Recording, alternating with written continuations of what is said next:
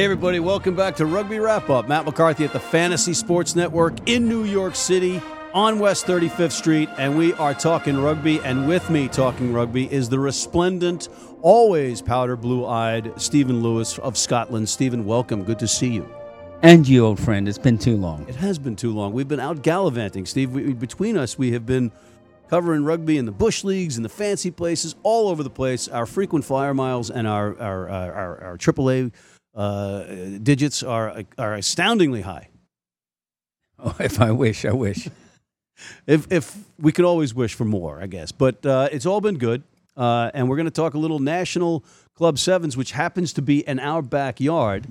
But before we do that, I'd like to go back to the uh, Rugby World Cup Sevens in San Francisco and get your skinny on the event. Sure. Well, obviously, um, biggest event on domestic soil for some time. So the World Cup Sevens were in San Francisco, 2018, a fantastic event. So from all optics, from in the eyes of the rugby world, in the eyes of world rugby, actually almost more importantly, um, fan experience, the competition, tremendous success. Over 100,000 people through the turnstiles.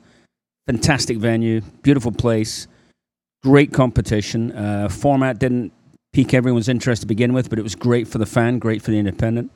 Um, so, in, in many ways, a resounding success and a real um, kudos to the guys at USA Rugby, the worker bees who actually delivered it. Some of the sort of leadership who came in late to salvage it, kudos to them. And above all, to the American rugby community for actually showing up.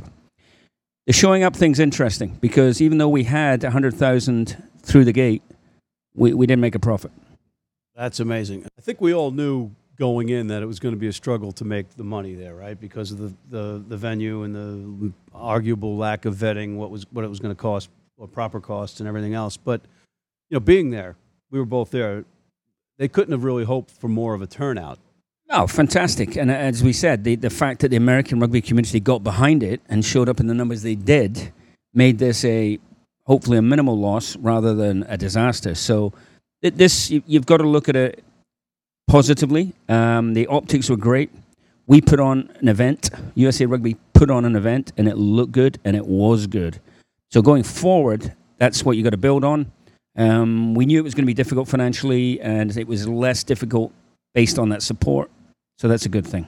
All right. So you also wear the hat of aside aside from male model, um, uh, elite sevens coach, rugby coach administrator, you're also a congressman, as, as we've talked about many times. From the Congress standpoint, from the governing body standpoint, not a success or a success? No, same thing. It's a success. I mean, it was damage limitation. I mean, the fact that they got 100,000 people out limited the financial damage. So, again, I can't stress enough, you know, it's not like me, but it's a very positive thing um, from, from every perspective. Obviously, the only disappointing thing, if I could move to that, was the manner in, uh, in which the, the men's team performed in that final game. Um, if you were to look at the, the performance of the two national teams, our women's team, I thought played right up to the very edge of their limit. I thought they played hard, they played well. I was uh, I was quite impressed by their attitude and their performance. They lost two games. You know, they probably should have lost to Australia and New Zealand in terms of talent but they didn't. Um, they they played hard, and those were good close games. So to the American women's team, I think uh, satisfactory tournament. So credit there to Richie Walker and uh, those girls. They did uh, did an ex- excellent job.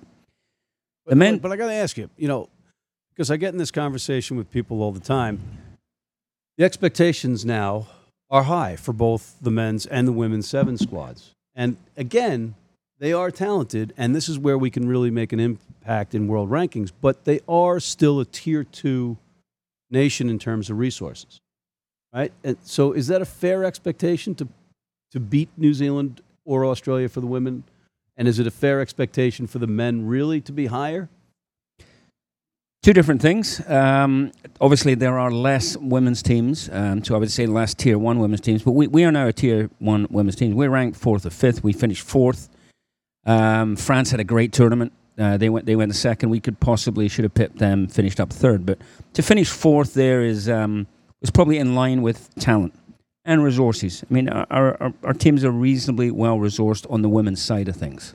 Men was a conundrum. I mean, they had two absolutely dominant performances against Wales and Scotland in their lime green kit, which should be prohibited henceforth.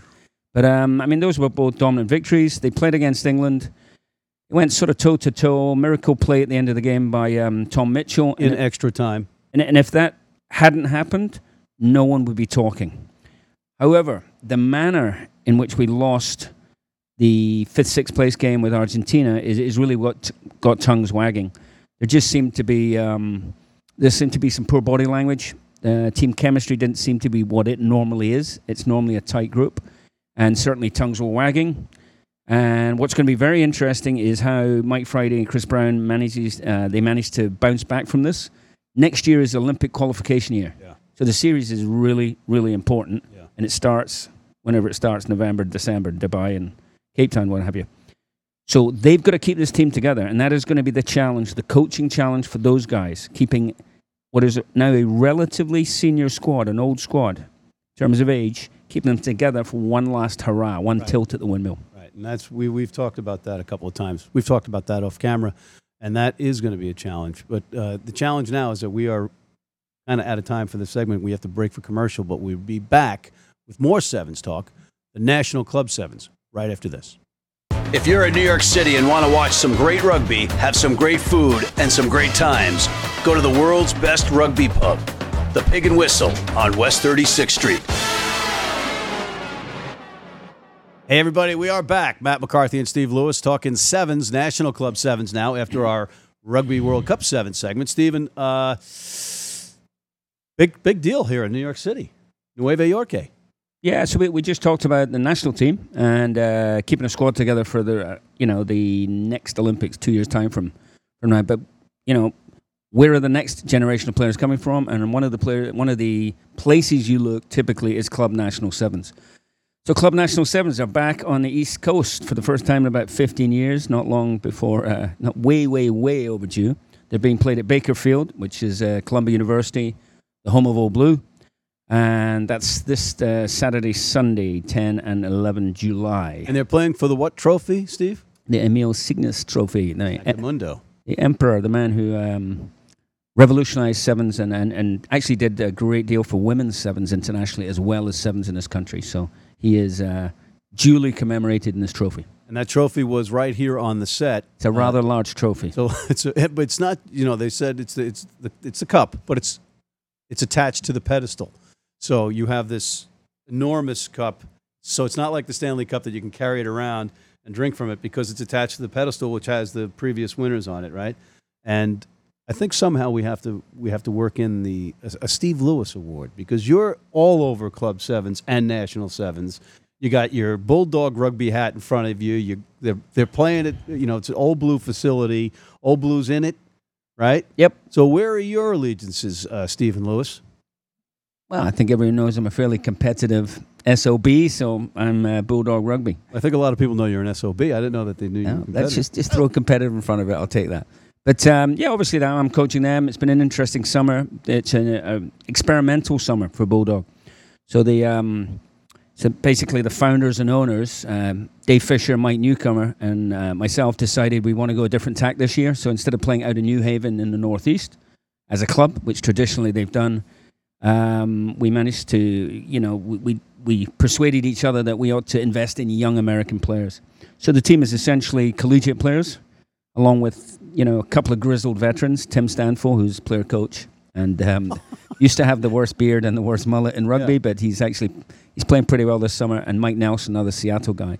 But essentially, it's collegiate players. So it's going to be exciting seeing how they cope against um, uh, club players, against grizzled the grizzled veterans of Old Blue and Belmont Shore, shall we say. What is it with Stanfills and mullets in rugby? Well, they're not related. I know. Other than having bad I, mullets. I don't. You know, it's and and but, Lou, but Lou, you better Lou, grow it back, Lou. Grow it back, or I'm hunting you down. Yeah, Lou's seen the light, and actually Tim's seen the light too. So they, they both have far more acceptable haircuts these days. Well, Lou said, you know, I had I got a job. I'm like, so, but now, you know, but he did make an appearance in the MLR this season. Anyway, we, we, we digress, but you always digress when you're talking to Stanfill. Anyway, uh, last year's winner in the women's side is not in it this year. Seattle Atavus, right? So You got a favorite in the women's division? I don't. Um, I'm familiar with the New York team because I know obviously the coach Reese Chadwick. I know a lot of the girls from Northeast Academy, and they've had they've had a good summer. But you know, have they been tested on the East Coast? Um, Julie McCoy, she's got two teams in ARPTC. Always got to watch out. Always got to watch her. She's a great coach. Joanne Liu with Scion, also a good team.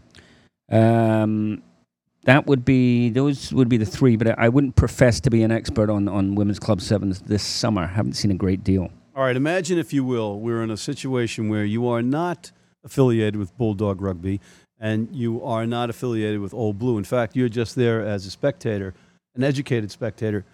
Who would you, and you can't pick Old Blue and you can't pick Bulldog, so I'm going to eliminate that conflict for you. Who's the team to watch? Or teams, the men's side? Yeah, I think Belmont Shore uh, look pretty useful. Certainly, um, from what I've seen, um, Denver played against them a couple times this summer. They're they're very well coached by Steve Laporta. Always a competitive side.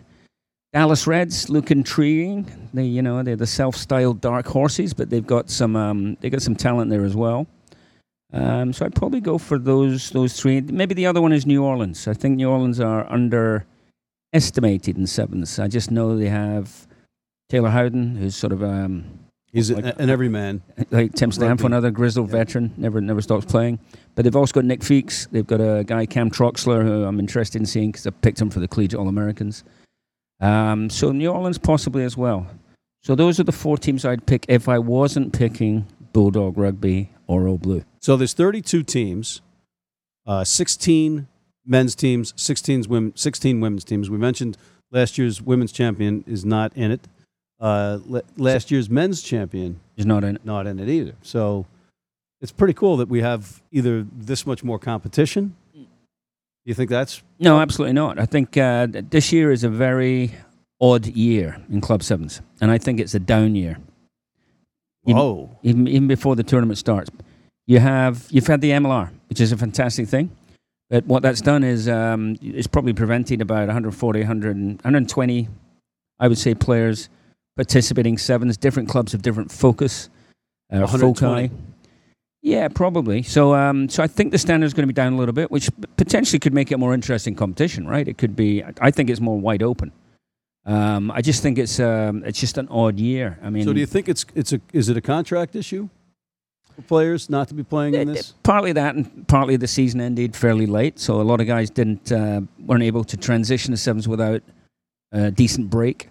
There was also some waiver issues, um, so I was involved in a lot of these waiver uh, eligibility decisions, and you know there there are deadlines and there are cutoffs, and, and in order to retain the integrity of the club sevens competition, you have to have deadlines. You can't have people just loading up the week before and saying we want to play for Team X. So I, th- I think it's an odd year, and I think um, the standard may be down, but it could, could be a, a- an interesting tournament in, in many ways because I, I think it's wide open. See, you see it as a down year, and I understand that, but I'm always the glass full guy, and I'm going to say, well, the opportunity of, that is lost by these of, of not having the MLR players that might have been in the in the in the tournament uh, is also an opportunity for other players to get their name on the radar, get some exposure, and it also means that we have more players involved in more competitions across the board, which can help, right? Sure, More than hurt. Absolutely, and, and there are very, very few opportunities for players to uh, stake a claim to put their hands up. You know, Club Sevens is one. Uh, two weeks later, Rugby Town Sevens in Glendale is another. Um, the ODA system is not is sort of creaking. You know, Northeast aren't as active as they were. Tiger are just getting active again.